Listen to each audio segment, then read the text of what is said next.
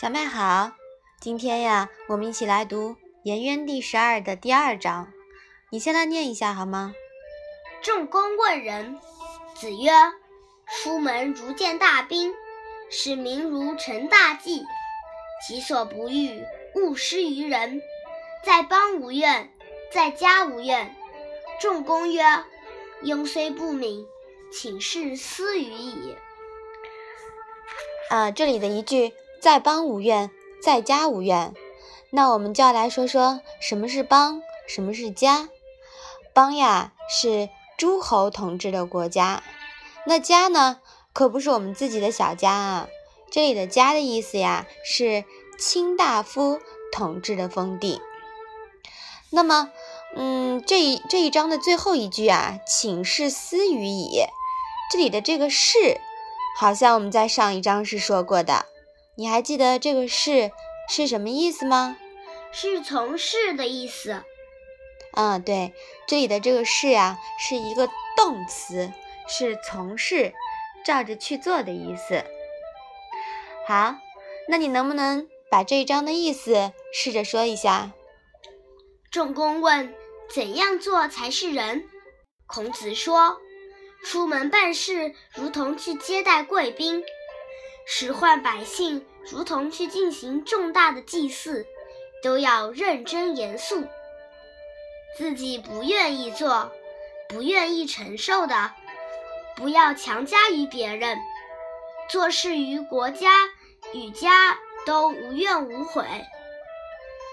仲弓说：“我虽然笨，也要照您的话去做。”同样是问人，孔子。对颜渊和仲弓的回答呀，就完全不一样了。你感受到了吗？嗯。对颜渊人的要求，孔子还停留在劝颜渊勤修己身，提醒颜渊不要看不该看的，不要听不该听的，不要做不该做的。至于颜渊听到了什么，看到了什么，没直接说，肯定有点难为情。那孔子对颜渊的担忧啊，是一屋不扫，何以扫天下？而对仲弓呢，就没这个问题了。仲弓的高度啊，已经关乎邦国民生。还记得那句“庸也可使难面”吗？记得。嗯，这句话呀，说的就是仲弓，对吧？嗯。因为冉雍啊，字仲弓，他的德行和才能。可以使他南面为官，为百姓谋幸福了。说起南面啊，我们之前也说到过，南面为尊，是吧？嗯。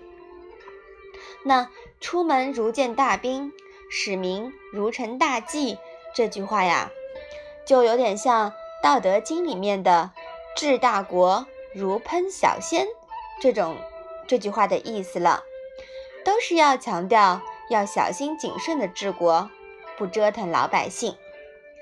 发布一个政令之前呀，要先做广泛的调查，综合权衡，自己不愿意承受的，千万别强加到老百姓的头上；自己不愿意做的事情呢，也不要要求别人去做。这样做事呀，问心无愧，对国家，对自己的小家。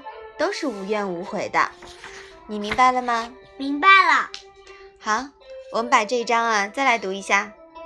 仲公问仁，子曰：“出门如见大兵，使民如承大祭。己所不欲，勿施于人。